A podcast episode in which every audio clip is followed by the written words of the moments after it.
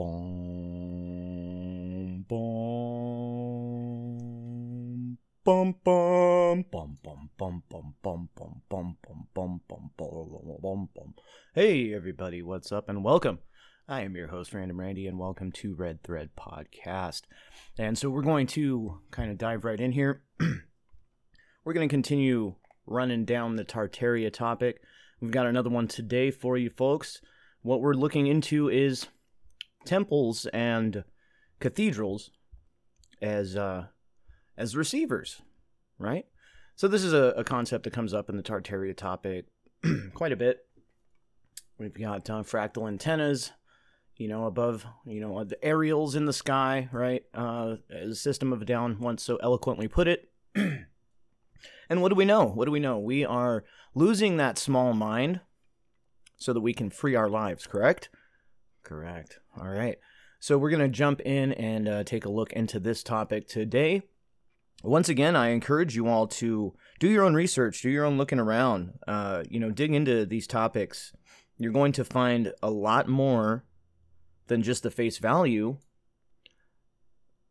And, uh, you know, you you might even find yourself along the way. So I encourage you all to do that. Once again, pardon me. Once again, the links will be in the uh, in the show notes. And uh, so we're just going to kind of jump in here. Let's take a quick look. All right. So let's take a look. So the idea, guys, is uh, is that we're we're talking about temples and churches as this time radio frequency receivers. so you know, aside from the idea that these structures are sort of an as above, so below resonance idea, right? Like uh, as a template.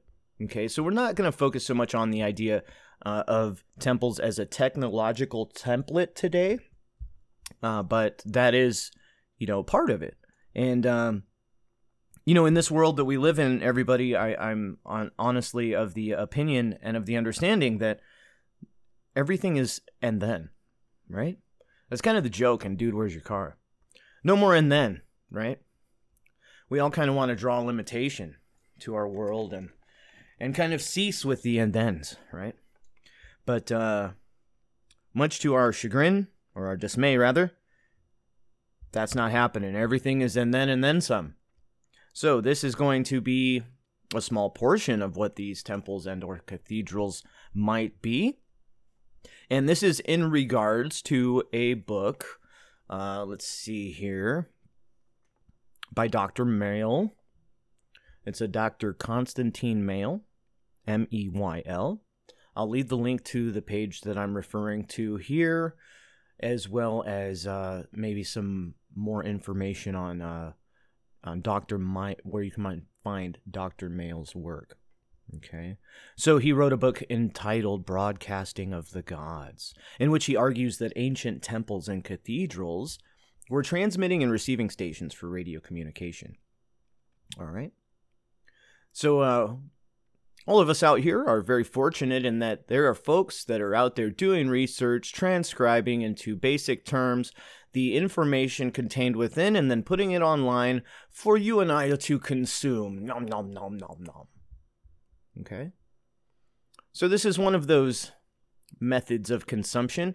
Go check out stolenhistory.net, and there are many, many others across the web that are uh, disseminating this information and making it readily available so that you might dive into it on your work break or, you know, uh, in the wee hours of the morning if you have an extra hour or two in the morning before you go to work or, you know, even when you get home from work. I know most of us really don't have that kind of luxury.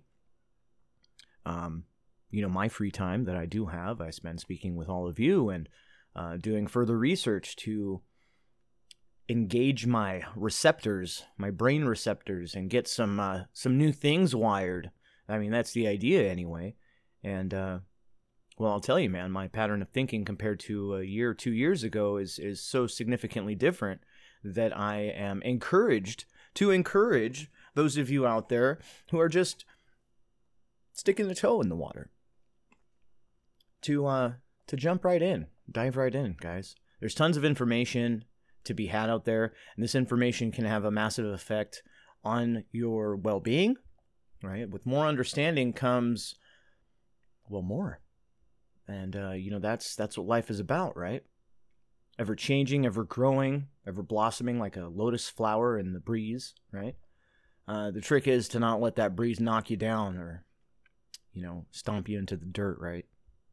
But anyway, so moving on.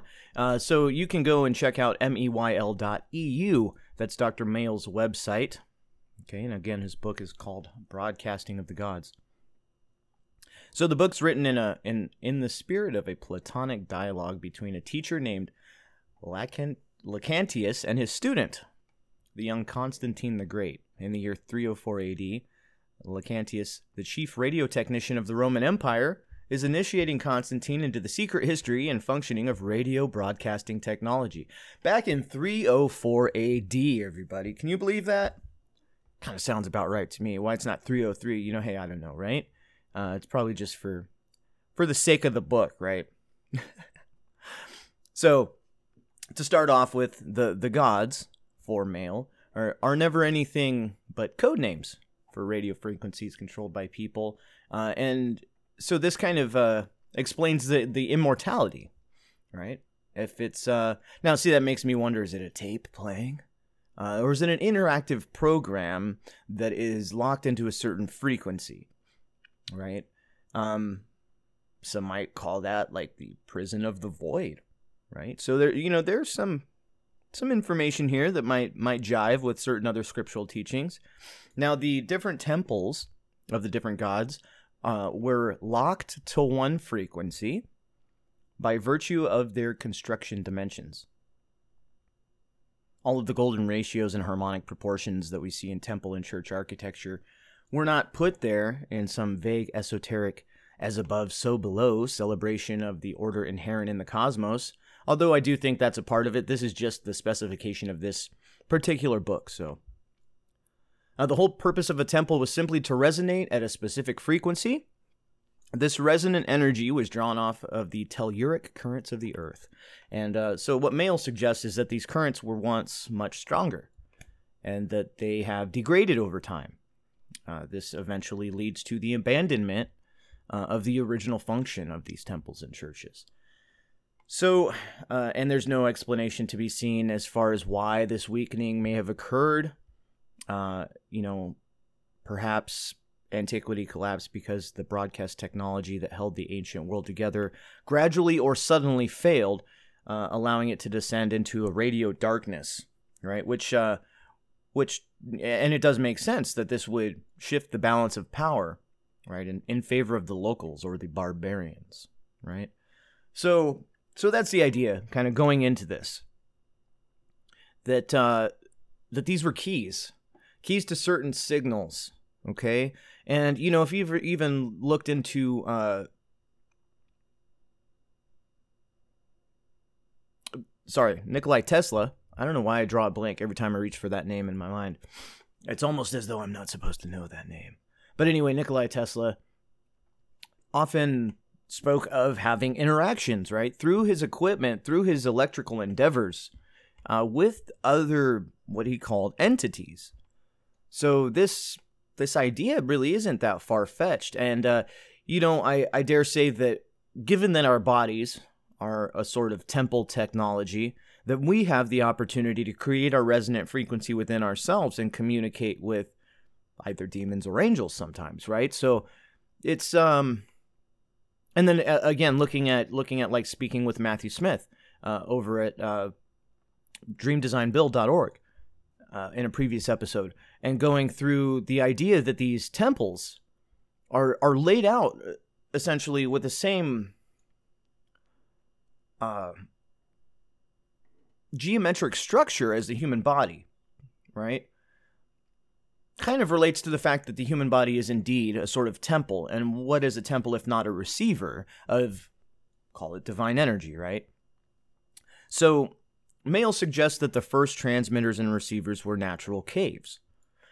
He believes, or ad- uh, appears to adhere to the theory that the Egyptian pyramids were power stations whose secrets have been lost, and the best later humans were able to come up with in their reconstruction of the old technology was radio.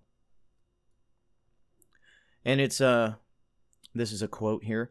It is a certainly fascinating thought when power would be portable and usable anywhere through the ether at any time. But our technicians, he means the technicians of the fourth century, have also tried hard to use this lost technology. They were not able to reactivate the concept. Today, we only work with the technical use of information of the waves to pass radio signals. That's an excerpt from the book there. So he argues that Babylonian towers, this is interesting right here. He argues that the Babylonian towers were constructed vertically, which for some technical reason makes it impossible for multiple frequencies to be used. Something that only appears once someone had struck on the idea of laying the cell out horizontally. He offers a scientific argument for this, uh, which this person can only take on faith, apparently. So there's a lot of information embedded within these these books. There's many many people out there looking into these things. Breaking the information down, presenting it so that you can at least sort of stick your foot in the water there.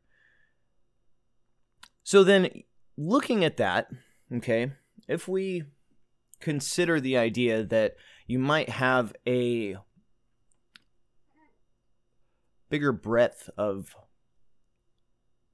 flexibility in your receiver if you laid it out horizontally is is the idea right and then looking at the earth that we live in today a very flat grid-like structure spread out all around the world to what end right and then we see um, okay there's communication with entities through the internet apparently and this is part of the you know ritualistic manner of, of CERN and all of these folks. So, you know, we see the conspiracy side of it. We see all the, the madness going on. We wonder why we're not building the way we used to. Okay. The idea that the vertical temple structure was limited and that a horizontal or flat receiver structure would be more beneficial to perceive or receive a wider multitude of signals begins to make some sense. And also begins to make sense as to why you would want your entire society, instead of pulling from the ether their energy for their daily use, to be connected to this grid. It would all be for the simple fact that it is necessary to receive this information from, quote, the gods, right? So when we look at things and we wonder, this could be one of the reasons. This could be one of the reasons why we live on such a flat earth. And uh, you know, I'm I'm not gonna dive too deeply into whether the earth is flat or is a globular structure or any of these things because listen everybody as it turns out after doing some investigation into out of body experiences near death experiences these sorts of things finding out that once you are removed from your physical body and you no longer have a use for your physical eyes facing forward only there is a concept called spherical vision Okay? This is believed to be how the gods or the higher selves see the world, which means in all directions at once, right? So, as though your sight was coming from all directions in the center of a sphere, you would see things in bubble forms. So, that's the idea of my thought as to where the spherical concept comes from and why it is pushed as the only understanding for the masses is because it is the only directly confirmable way of seeing the entire earth at once that has been undertaken by humanity. By directly confirmable, I mean through many people having many different out of body experiences and seeing the world this way. Okay? I believe that in a physical sense, say in a ship or something to that effect, we might only be able to interact with the world as a flat plane. All right, and and there are many many reasons for this as far as information computation within our, our monkey skulls, right? Uh, there's lots behind it. So, so that's the idea of where the, the globular theory or, or understanding came from and why it sits so deeply within our psyche. Right? Because the idea is that within each of us, there is what's called a psychosoma. This is your psychic body. Okay? This is where you spend your time when you're sleeping for the most part. Some of the some of the um, information while you're sleeping is coming from the physical brain, but a vast majority of the information that you're looking for, that you're thinking about, that you're deeply emotionally invested in, is coming from your psychic body or your astral body, as it's known. And the idea is is that that astral body has eyes that face all directions right? This could be where the idea of the many faced God comes from. Or of Janus, with heads facing both, sometimes three different directions, although we can't see the backside of the coin, right? So all of these things start to sort of fall into place a little bit. Okay? So, let's see. There is also a suggestion that cedar Wood is excellent for construction of broadcasting stations, and that Gilgamesh's journey to the cedar forest had something to do with a battle over one of Enlil's stations. Super cool stuff, man. Any of you out there, if you've ever indulged in the Anunnaki narrative, Enki, Enlil, start of humanity, so on and so forth, blah blah blah, right? These are known as the sky gods. Where do our where does static come from? Radio, static, radio information comes from the cosmos, right? That's the idea, anyway. Okay? Now, there's some information uh, that the sun is not what we think it is. And uh, we'll get into that in, a, in yet another episode. I know that the last episode we covered a little bit about the solar absence and solar presence and, and this change that might have happened. Uh, this is going to be an underlying part of what may have been the purpose behind the previous version of what we call the grid. It may have been to sustain life in the absence of what we call the sun by creating a field effect that allowed for molecules to remain excited. Okay? So that's the idea as far as these old world structures and so on and so forth. And then the other idea is that when the sun comes to, comes to town, comes to play, uh, there's a huge upset, a huge overturning, you know, because this is for the people of the sun coming back around again, right? So you know, there's lots of little nods to these cycles happening, and uh, you know, the 1655 or 1555, one or the other uh, in clock in Prague right, having been remodeled. We see some drawings suggesting that this clock had some colors changed, namely the dark and light portions were flipped around to suggest that it was a clock that was counting down until the sun returned. And that this is what the ether technology was about and was for, was to sustain life in these areas. And that the sonic frequencies created by all of the bell structures would have been the driving force to create the standing wave necessary to allow for the excitation of molecules in the area. So that's the idea, right? So he goes on to speculate that the cuneiform writing was created as a telegraphic language. Uh, the scribe receives these telegraphic signals and was unable to read what he was writing down. It was the job of a separate priest he suggests that many of the tablets we have transcribed we have are transcribed radio transmissions. He ascribes some of the differences in the different versions of the Epic of Gilgamesh, for example, uh, to unreliable scribes making errors. He says each interpreter of oracles comes up with his own interpretation during the broadcast of the encrypted text. Therefore, often several different versions exist from ancient writings. So this brings to mind Moses going up on the mount, right? And uh and receiving the, these tablets from from God. right? Bringing the law back down. Now, if way back in the day, I mean, who knows at this point, right? Way back in the day, uh, n- natural structures were in existence with the resonant frequencies necessary. Uh, keep in mind that it's a possibility that what we see as mountains and things today may have been these structures of old. We may be upon an earth that has seen vast, vast numbers of cycles. All right. It becomes a little easier to comprehend some of the things that are taking place here if you extend the knowledge of life indefinitely back. Indefinitely. Right?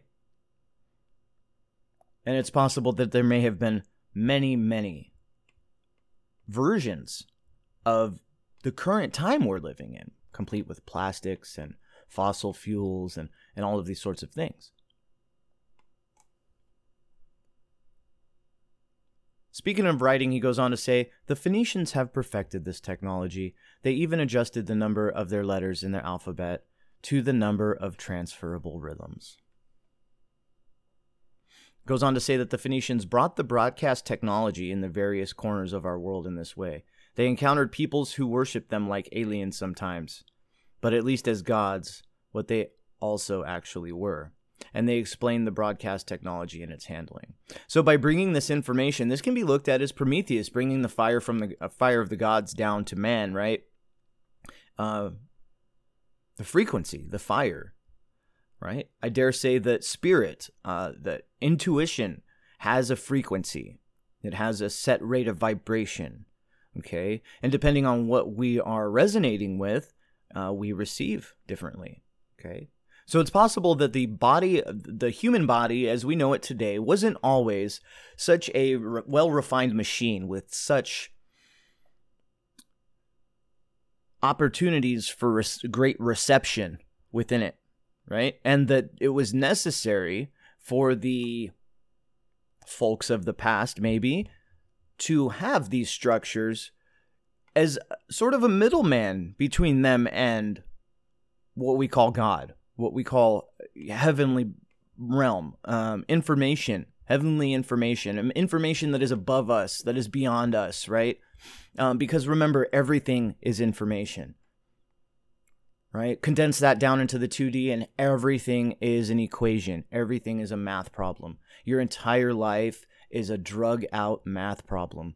That's what algebra has to do with your existence today. Okay?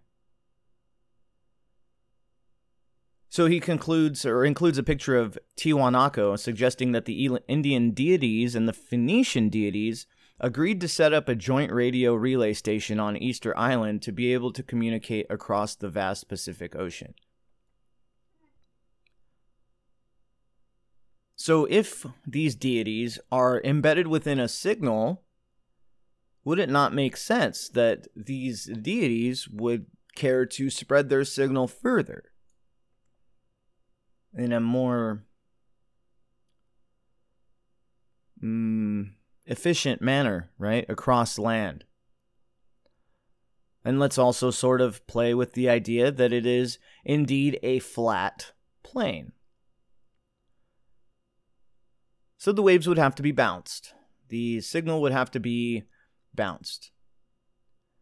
This is what aluminum in the atmos- atmosphere is used for everybody. This is uh, to bounce frequency back down here to Earth.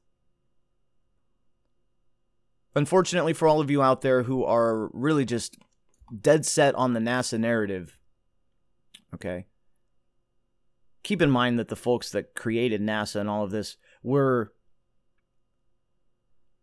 projectors, okay? These were practices of the art of out of body projection and of communication with these other non terrestrial entities. By non terrestrial, we could mean frequential. All right?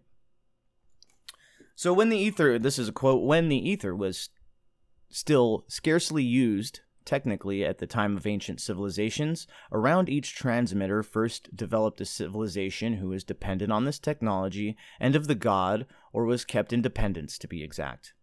The size of the sphere of influence was dependent on the range of the transmitter.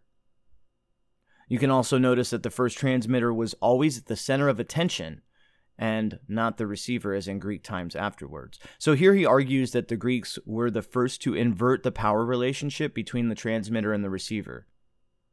Before Greek times, people simply followed the voices of the gods unquestioningly. But then something happened, and the gods now had to please the people. Kind of the nature of man, isn't it? Here, Meyl suggests that Socrates had somehow d- discovered how the whole system worked and was attempting, attempting to introduce new gods. That is, establish new frequencies and therefore upset the political and economic order. Sounds an awful lot like what we have going on today, doesn't it?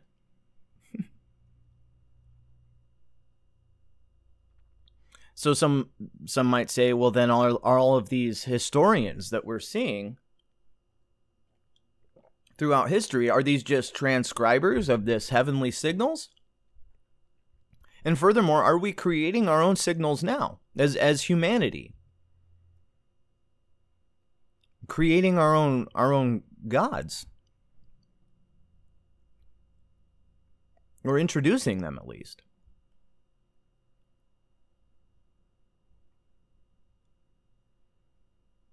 So the the system of stories of the gods coming down to somebody like Homer, and then further down into the temple and the priests, then being filtered down to the oracle, the altars, the theater, right? Then is filtered down to the people, which bring offerings and entrance fees in exchange for their saving of their mortal soul, right? In the same thing, we have uh, in today's world, we have gossip compiled by journalists and radio reporters being delivered to the transmitting station, broadcasted to the receiving stations, uh, and having uh, radio license fees being paid for this opportunity. And then the consumers, once again, paying the radio licensing fees and, uh, you know, the radio stations for the right to those oracles or that information.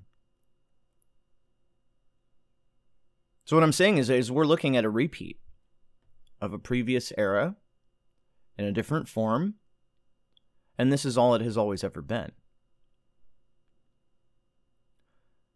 Uh, ultimately, the question then is well, then what physically are these frequencies representative of.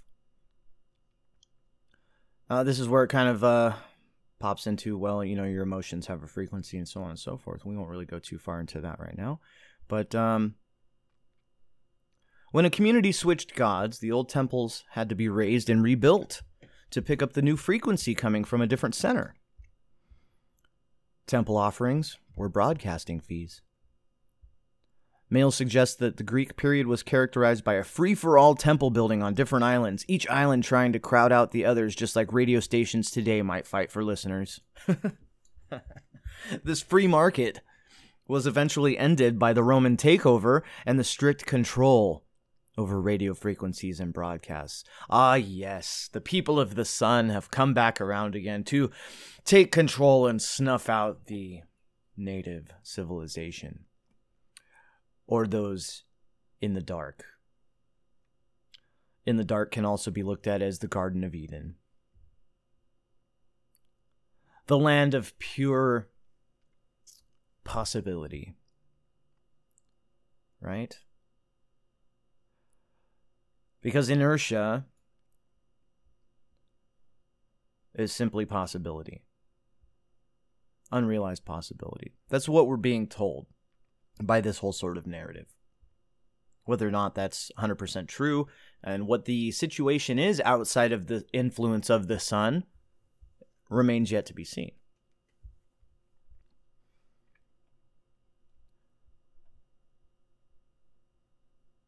More generally, Meyl suggests that the movement from polytheism to monotheism can be explained by the gradual monopolization of the broadcast technology. He goes into great detail about a great many temples built starting in the 6th century BC. I would like to note that this is an interesting start date, as it coincides more or less with the date suggested by Velikovsky and other electric universe researchers for the catastrophic near passages of Mars in the 7th century BC, which finally put an end to the long period of regular celestial upheavals and left behind a transformed Earth. So, did Mars somehow charge the Earth with telluric energy and has been slowly dissipating ever since then? Is this why there are fewer earthquakes, volcanoes, and comets today?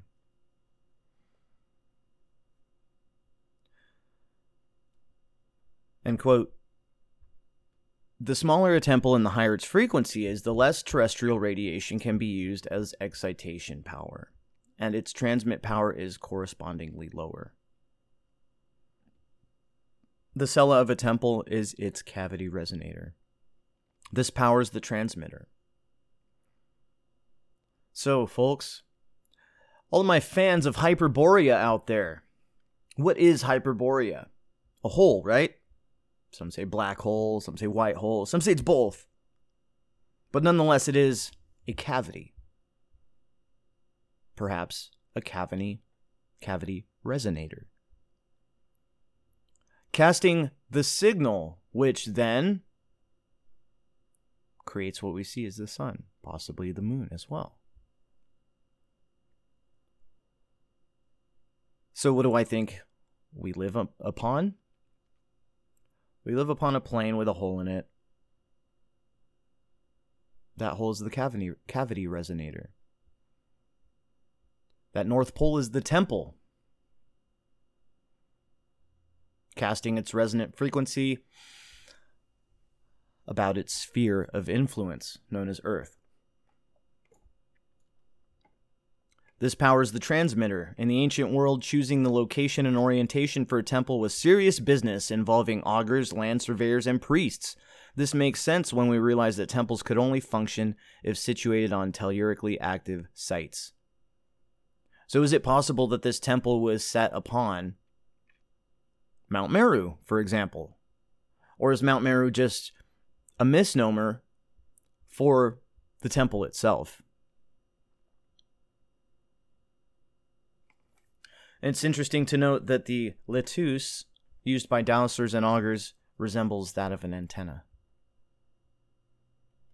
And uh, the lituus, if you've ever seen one, is uh, it's an antenna shaped like a spiral. Okay. The Greeks adopted hexameter in their telegraphic transmissions as a redundancy method. If the signal was weak or garbled and a few pieces were missing, the requirement that the missing pieces fit into a certain rhythmic pattern make it made it easier to fill in the blanks. So this might be where the difference in transliteration kind of comes from. Transmissions were apparently very weak and needed to be decoded by oracles who used a number of techniques to hear them, including temple sleep, sitting on resonant frequency tripods, the ringing of an iron kettle, and especially extispicy, the practice of inspecting the internal organs of a freshly sacrificed animal. So these are all methods that were used to read these frequencies. Today we have the technology to read a very, very wide sort of array of frequencies. Kind of makes you wonder what we're tuning into, right? If it's such a wide band, is it a number of different entities? Are there many, many, many gods in this world that we live in today? And furthermore, is Rome still that which looks at itself as though it is the one true God, the God of the sun? Pretty wild. Meyl's theory is that the fine, still wet membranes of the liver or spleen were the most accurate receivers of the subtle radio vibrations sent through the ether. Here he is vague and seems to accept that radio transmissions can actually be received more or less physically. Uh, you know, and I think he's onto something there. Is this the explanation for some of the more unusual priestly or royal accoutrements, such as crowns and croziers? hey, man, It's making a lot of sense, especially when you see these lituus, these receivers used by dowsers and augurs.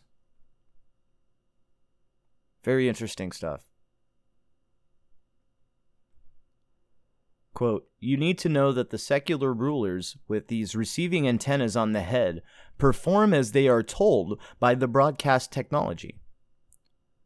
The coronation, pretty interesting that, that this is coming out right now, isn't it? The coronation is a technical measure to telepathy by which the high priest, as a representative of a god, makes the rulers his mindless servants. In any case, Meyl's account offers a possible explanation for a phenomenon that has always perplexed us, namely the simultaneous rationality and superstition of the Greeks, who regularly went to war based on nothing but the ravings of a drugged up oracle. what if they were not raving, but rather speaking in pseudo gibberish code, which then had to be deciphered by a different priest as a compartmentalization protocol? And uh, so then the soldiers would be none the wiser, right? For the trickery. They wouldn't be hearing this. This might be why it is essentially sort of dangerous for us as walking temples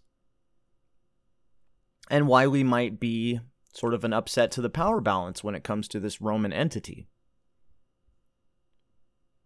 Meyl never engages with the idea of really existing gods or divine psychic voices, but I find that idea intriguing, says this person that the reversal takes place around the same time that the Julian Jaynes situates the silencing of the hallucinated bicameral voices and the emergence of subjectivity proper. so, what are we really doing here? Who do we take our our our uh, our leads from? Right? Like, if if everything is a frequency that we as human temples have an opportunity to tune into, depending on our intention uh, what's right and what's wrong. You know, and, and each of us has a feeling of what what truly is right and what truly is wrong, and this makes us completely unique as individuals. Now, this is a, what goes on to be stated uh, that this is around the time that Mars and the other planets finally leave Earth alone. Um, if we're looking at this from like a sort of planar point of view, then that would just be these key points coming into sort of resonance with what we call the center of the earth today, right? And there's a lot of complicated information as far as what that model looks like.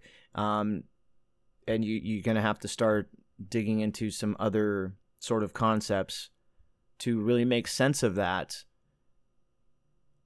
because it is always it is always and then okay as the planets got further away, uh, were they weakened and forced to seduce humans rather than command them before finally disappearing? So this could be why you know the different planets were known as different gods when they were in a, in a different you know sort of location relative to what we see as the Earth. It's possible though that the Earth, as the area of solar influence, is moving away from these what we can call heavenly bodies uh, or luminaries and uh, that not the other way around. It could very well also be both. Okay? Because it's all just one big equation. Variables change, things happen. We are just here perceiving the current set of variables that we find ourselves bracketed into. Okay? Speaking of Carnac in Brittany, this gigantic structure was technically groundbreaking. The main problem was the power supply of the transmitter, for this purpose, the technician erected menhirs from a material that performs high frequency self oscillations. These stones were used as energy carriers and energy storages. To ensure that no valuable energy is lost, they left the stones unhewn as far as possible. It was also easier to adapt the soft wood into the irregular shape of the granite blocks than vice versa. The real enemy of this wooden temple was not the human, but only lightning and fire. A pure stone construction was ruled out because of the incredible dimensions. Unfortunately, the operators of the gigantic facility had to witness how their proud building burned itself down one day. And he goes on to suggest that Karnak and Karnak are related. So, all these raising of uh, of temples, the, the burning down of libraries, and these sorts of things. It's a great possibility that what we look at as a library today is actually a lot closer to the libraries of antiquity than we realize. How do I mean? I mean, the libraries of antiquity, if equipped with these receivers and these oracles, would have been similar to us going to the library and sitting down at a computer today. The information would have been there. We would have had a portal or an oracle to transmute that information and bring it to us where we stand as regular Joe and Sally, right?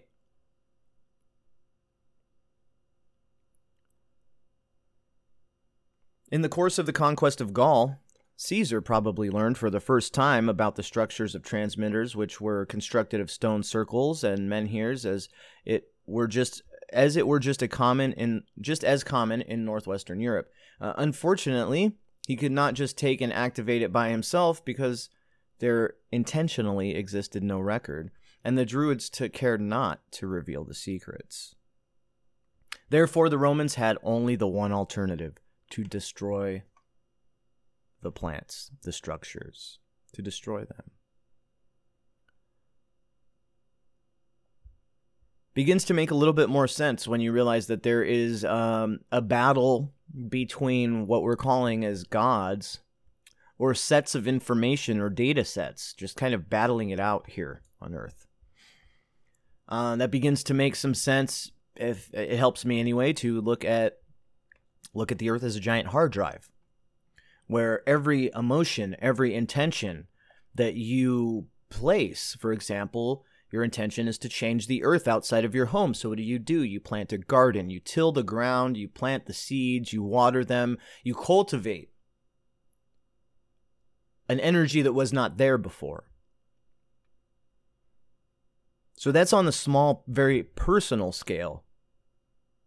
The manipulation of energies, of information, can look something like gardening. Okay? So Meyl mentions uh, Caesar as the man who set in motion the eventual conquest and unification of the broadcast frequencies in Rome. the title of Pontifex, Pontifex Maximus refers to radio bridges, he says.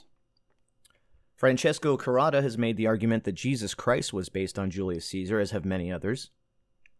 The argument has also been made that Jesus is a metaphor for the sun, and his apotheosis a metaphor for the final stabilization of the sun at the center of the solar system after a period of planetary upheaval.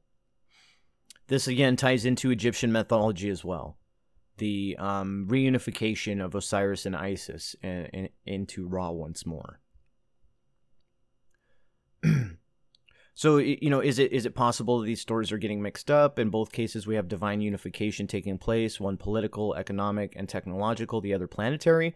Uh, again, folks, and then is, is all I have to say about any of this. It's always and then, uh, or also, okay? Because it is also. We live in an interesting, beautiful, complicated place. And uh, this is the battle taking place. Is it spiritual? Yes. It's also intellectual.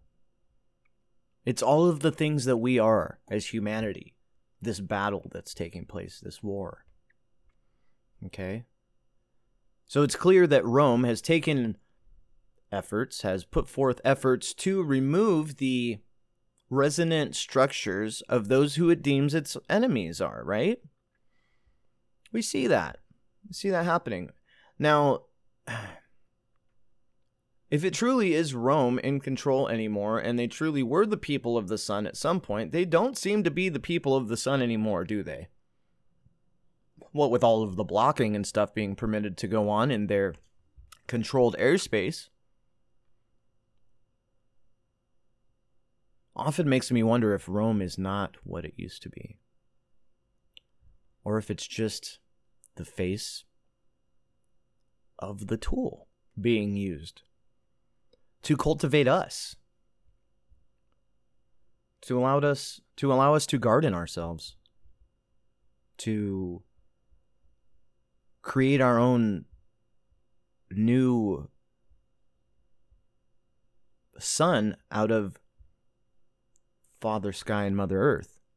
Create our own unique experience, our own set of information, our own equation, and then solve that equation. Seems to be what we're here for.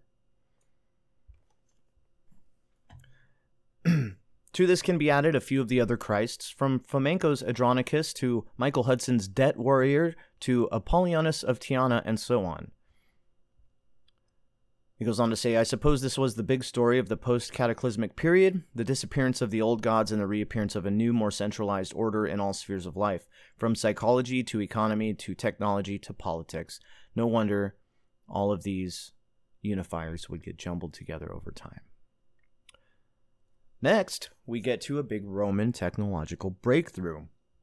Compared with all the previous, uh, quote, compared with all the previous temple designs, the new temples have no fixed length width, and height of the cella anymore.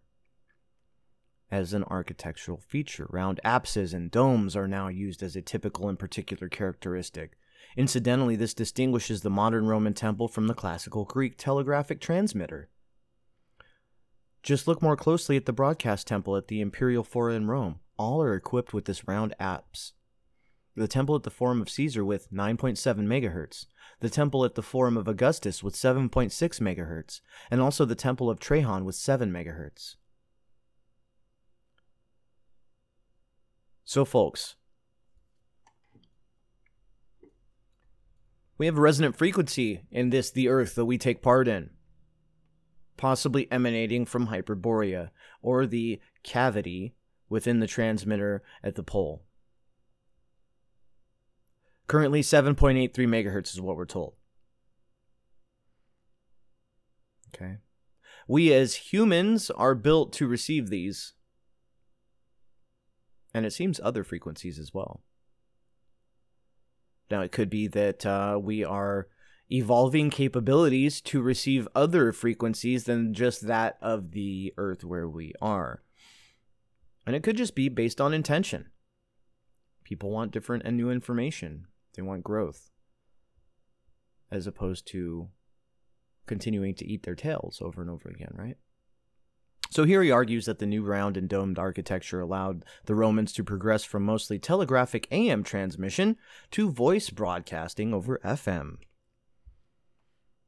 also suggests that the Sunday Sabbath has its origins here. On other days, the radio transmitter was available for use by private broadcasters in exchange for a fee and approval by the state, but on Sunday, the ether was left open for official broadcasts. Was Saturday monopolized by the Jews or Phoenicians and Friday by the proto Muslims? Possibility, right? So, why would they tear down all of the radio towers of the quote old world?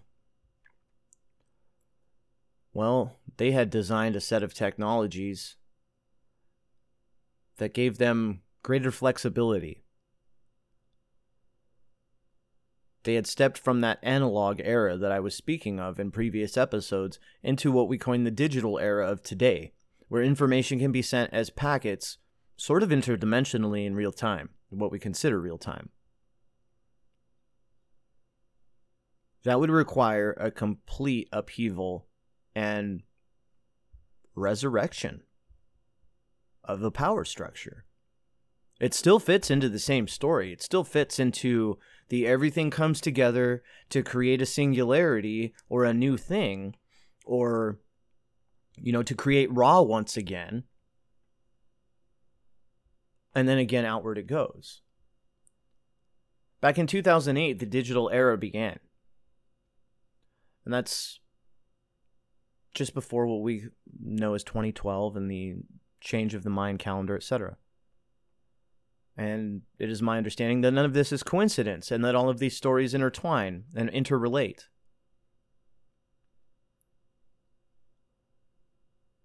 And you know, it's interesting, to say the least, that uh, in the past, it seems, there was a very limited bandwidth of transmission that could be indulged in. Whereas here today, we have multi-dimensional transmission happening all around us all the time. And I think it's just the, the product of very, very long set of histories. quote, a special contribution has been made by Hadrian, who has forbidden to enter Jerusalem to the Jews for all time. He wanted the FM transmitter, which was the religious center, for himself and the Romans, and wanted to make sure that his stated air times are strictly enforced. If there is only one God in this modern FM technology, he wanted this to be his sole God or he wanted to be this sole god. Man, any of you guys ever seen uh, The Wizard of Oz? Man, this stuff's starting to ring real true, dude. I, I saw that when I was first time. I was probably five years old when I saw that movie, and uh, it never leaves you. The entire experience of that movie never leaves you. Getting caught up in a whirlwind, uh, winding up in some distant land, and finding out at the end of a very long journey with very unique friends and cohorts that it's just been some dude pulling levers all along. Really seems like we're starting to get to that point, doesn't it? He then speculates, Meyl then speculates that Constantine went on to adopt Christian monotheism as a simple cover for the final centralization of the broadcast technology. And this could be why the creation of aliens is necessary uh, if it is known that there are other frequencies coming in and interacting with people's physical temple technology that are beyond the control of what we call the Roman sun god empire, right? It could just be a prism- prismatic effect as well, where we have the one becoming the many once more with the advent of digital technology. Right? So, uh, again, a smaller version of the return of Osiris happening in our daily lives back in 2008 or 2009 with the advent of the digital technology age. You guys remember when we all had to get rid of our air antennas on our TVs or get a, Uh, a you know a box to synthesize those signals? You remember that? So imagine continue that process backwards indefinitely. Previous to that, you may have had an era that looked something like the 1800s, where the new broadcast technology was being rolled out, the old one had to go, and so did everything else associated with it, because of the intentions and the emotions invested in all of that. This is something that becomes quite clear once you begin to look into certain psychic aspects of this life and this world. Emotions linger. In Japan, they know these as curses, the residue of an emotion left over after a traumatic experience or event. So, yes, there would have been traumatic experience and events that would have left a residue on the world, on the structures that were left within it, and we're look, we're talking about uh, you know the War of 1812, the uh, Great Rebellion, etc. Okay, a similar upheaval to that which happened when the sun came back, which may have been as recently as 1555. Now, does it gently swing around the entire plane or does it tick like the seconds on a clock? I suppose that's kind of the real question, isn't it? I don't have access to the entire equation to look at, so I can't tell you folks.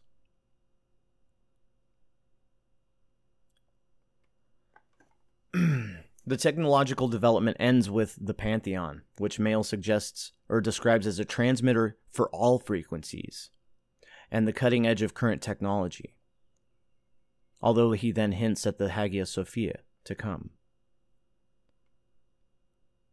So I think these are all stages. And we're just going through a stage as well right now. A stage where different frequencies have it out. Call them good and evil. And that which moves to the future is, is the most coherent.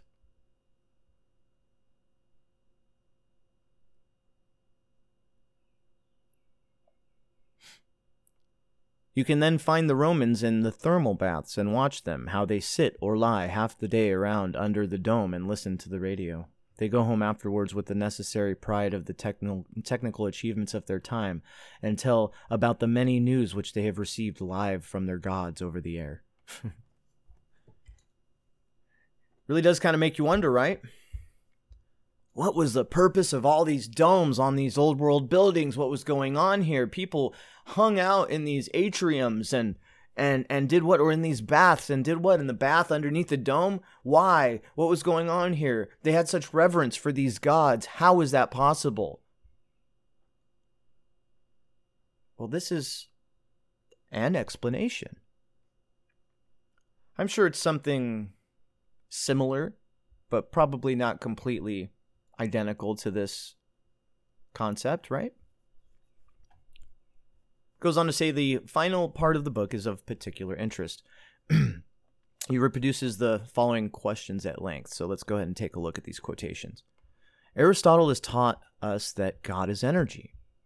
If the energy with which our radios are operated continues to decline, as in the last century, we should think about measures how to encounter this development in order that no godless time befalls us one day. Period.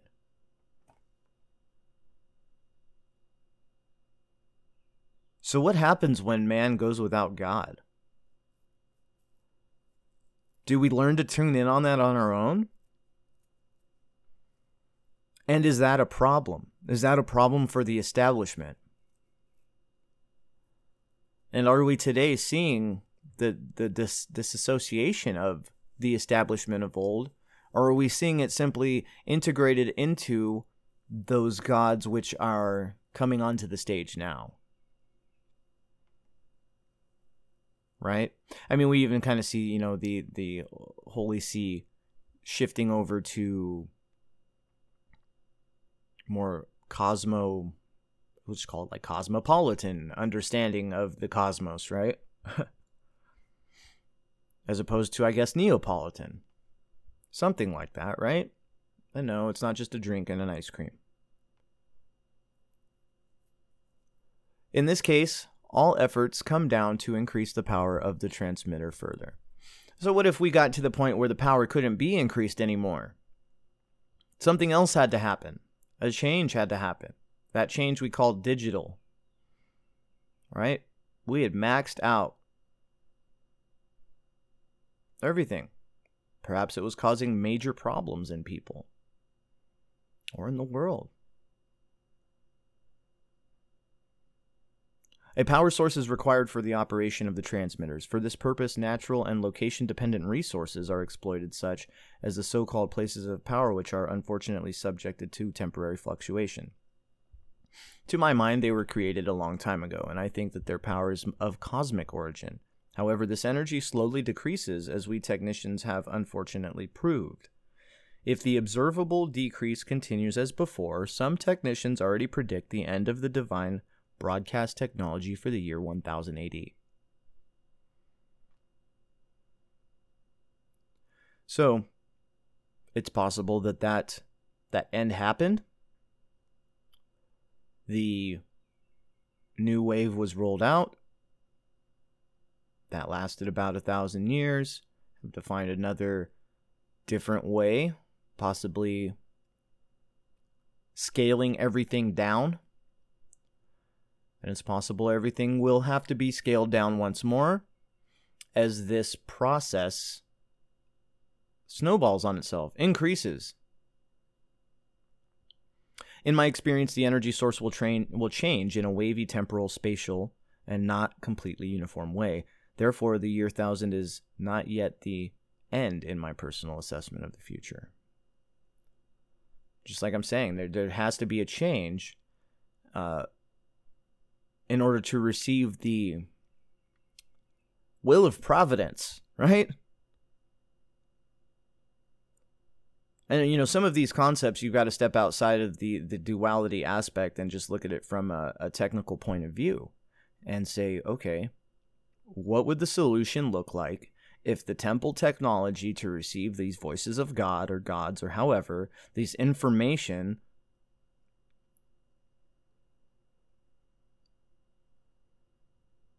And did it Did we hit a dry spell? Did that dry spell of the information from the gods or God wind up helping to cultivate the wars that we'd seen happen in the last 200 years? And is it possible that we're just tuning back into the correct, and by correct, I know that that's like a biased term, right? Or, or the ideal uh, frequencies for growth, for compassion, for love, for understanding, for these sorts of things that we need in order to succeed in life, right?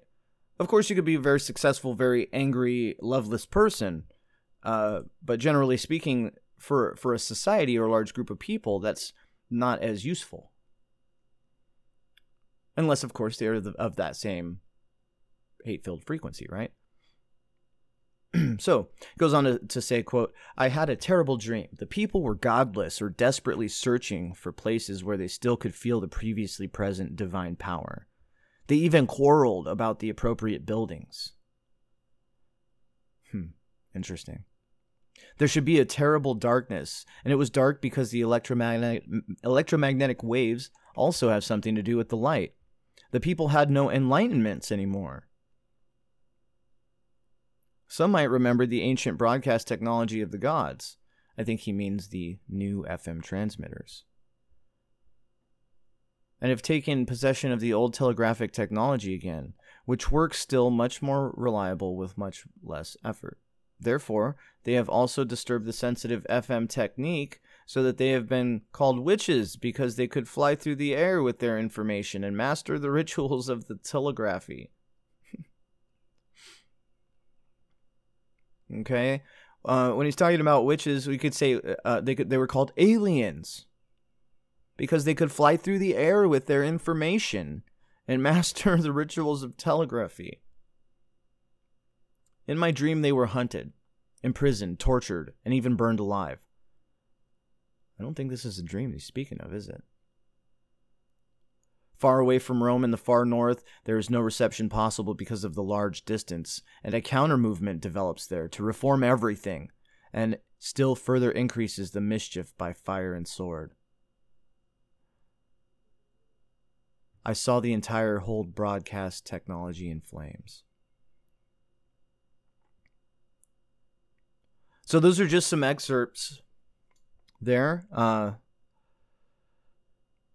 pretty cool explanation of some of these mysteries, and um, you know th- those ideas don't don't make us you know assume too much as far as falsification of history goes. Uh, there's you know a lot of bias information on that that falsification aspect. What what its purpose is is my primary dig. That's what I would like to know and um, I find it interesting that in this book, in this dream that he speaks of, goes on to say, Far away from Rome in the far north, there is no reception possible because of the large distance. Is it possible? This is why we're kept, kept away from Hyperborea. Is that the divine transmitter that is transmitting the frequency of unity and love? And is our current technology transmitting something different? Is that the battle? Is it all a battle of frequency and will? Of wits and emotions, you know? Interesting stuff, man. Super interesting. So, uh, explains why so many resources were used to build the temples and churches, right? A lot of money. Uh, explains why they had to be so large. It explains all of the re- resonant and harmonic properties in the architecture, also explains a lot of the unusual artifacts associated with the priesthood. Goes on to explain how ancient empires were able to maintain coordination over long distances. And if you've taken a look at the episode I had with Ari Asulin, he goes on to speak about this. Explains why the classical world fell apart doesn't really ask us to throw away too much of the official history we have. It explains why there are so many churches with so many towers scattered all over Europe and America and everywhere else we looked. It explains the nature of the relationship between visible power structures and invisible power structures. It appears that the whole thing stopped working for good after some catastrophe in the Proto Renaissance. Hmm. And he goes on to state that uh, this account fits well with the evidence presented by Uccello and others in IHAS FEMR that ter- churches in Britain were at one point repurposed as butcheries and charnel houses before becoming properly Christianized. Wow. Crazy. It goes on to, to state churches and temples would have become basically useless at some point and a perfect headquarters for cannibal mafia clans and defunct evil priesthoods to squat. So these are these are ideas that are really deep, really hard hitting, and uh, they seem to be present in our current narrative of history, the witch burnings, etc. The removal of that which was not in the frequency that the organization had decided its God was. Is it possible that Britain, being so far north, was cut off first? and descended into cannibalism and monstrosity in a way that did not happen to such an extent elsewhere?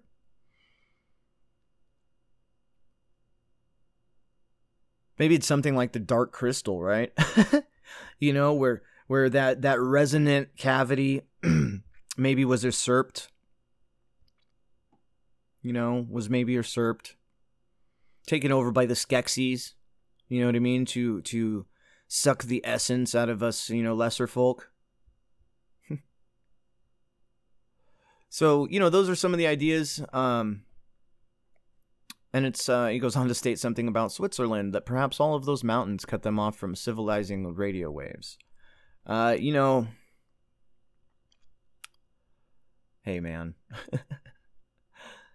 uh, on further note, pipe organs, everybody. We've got some info on pipe organs here. I know that this is a fascinating tool uh, that we all wonder what the situation was there. And I had always assumed that this was similar to our TVs brainwashing us, that this was the brainwashing techniques of Rome in centuries past, uh, using these harmonic frequencies to sort of numb the minds of the masses. A lot of folks believe that these were used for healing.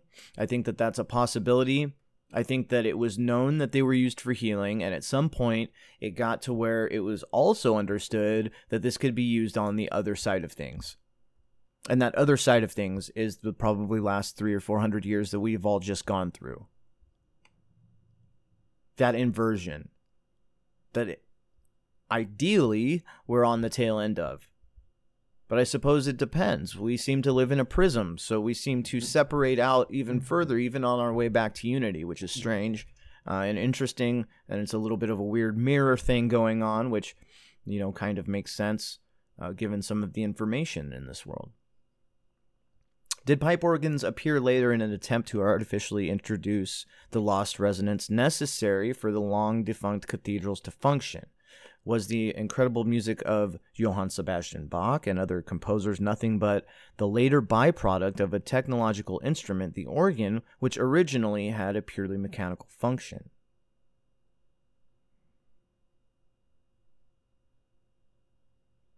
Goes on to state uh, that is it possible that some kind of psychic transmission is facilitated by music? I think, given the mathematical nature of our reality, yes, absolutely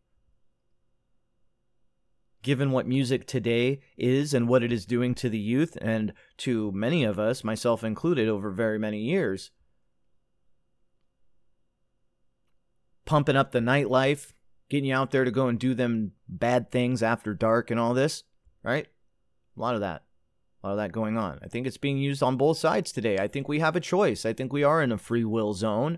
And I think it is up to us to decide which resonant frequencies we resonate with, that we synchronize with that we learn from, that we take our cues from.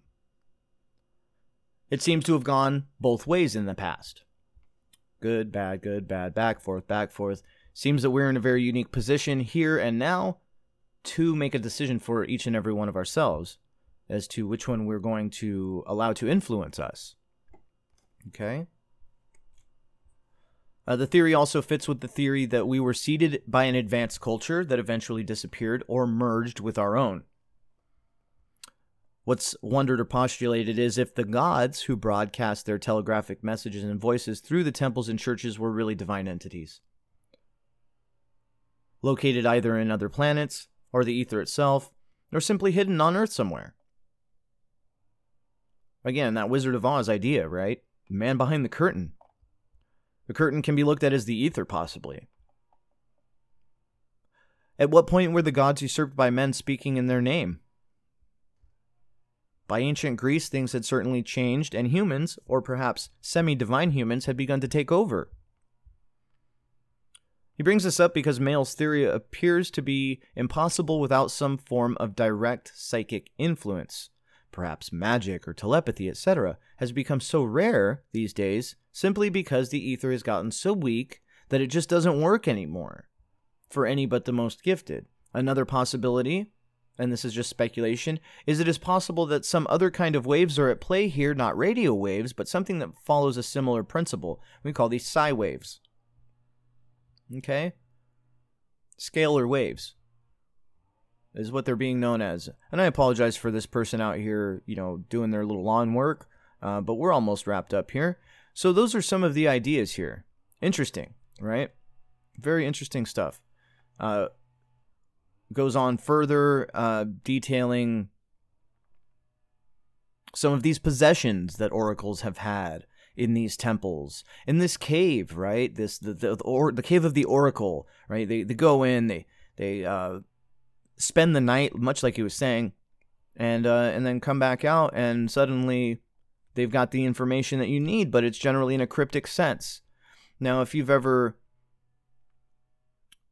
asked a question to the ether, if you've ever asked a question to the ether and had a vague or confusing response just randomly pop into your head in return, then you might have actually had an experience with some of these scalar waves or some of these resonant frequencies that folks have dubbed gods or aliens or star seeds or any of these things.